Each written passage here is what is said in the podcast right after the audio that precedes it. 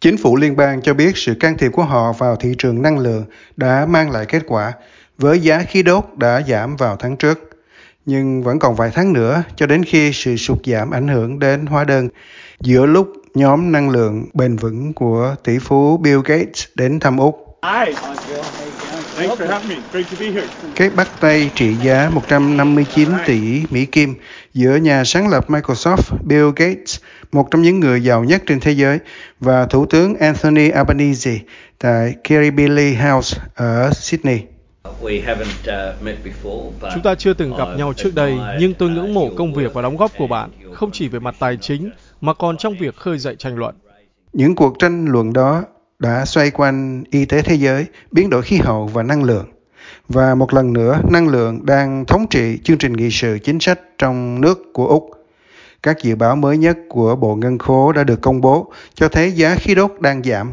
Ở Queensland, chúng được dự đoán sẽ giảm 44%, trong khi tại New South Wales có khả năng giảm 38%, còn ở Nam Úc dự kiến sẽ giảm 32% và Victoria là 29%.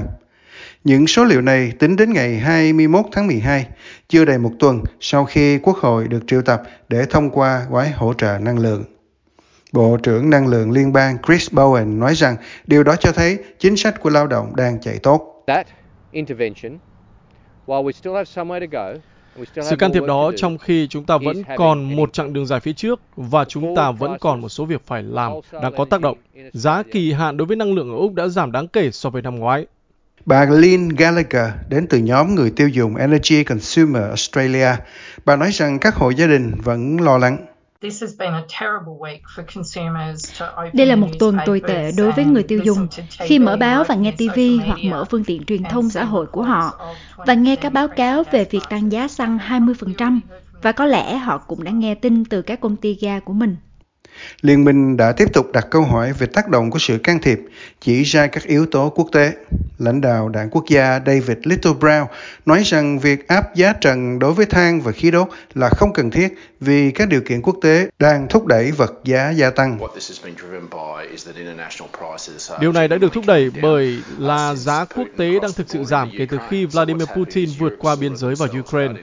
Vì vậy những gì đã xảy ra là châu Âu đã tự sắp xếp cách để có được nguồn cung.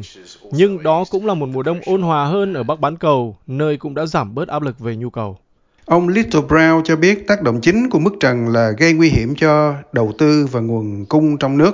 Chỉ cách nơi tôi đang ngồi khoảng 200 cây số, ngày hôm nay có một dự án tỷ đô la đã bị công ty Cenex tạm dừng vì họ không đủ tự tin để thực hiện khoản đầu tư đó để đưa thêm nguồn cung vào. Chúng ta phải hiểu rằng chúng ta đang giảm dự trữ khí đốt hàng năm. Và vì vậy nếu chúng ta không bổ sung chúng, điều đó có nghĩa là nguồn cung giảm và giá của chúng ta vẫn tăng. Nhưng Tổng trưởng Năng lượng Chris Bowen không đồng ý.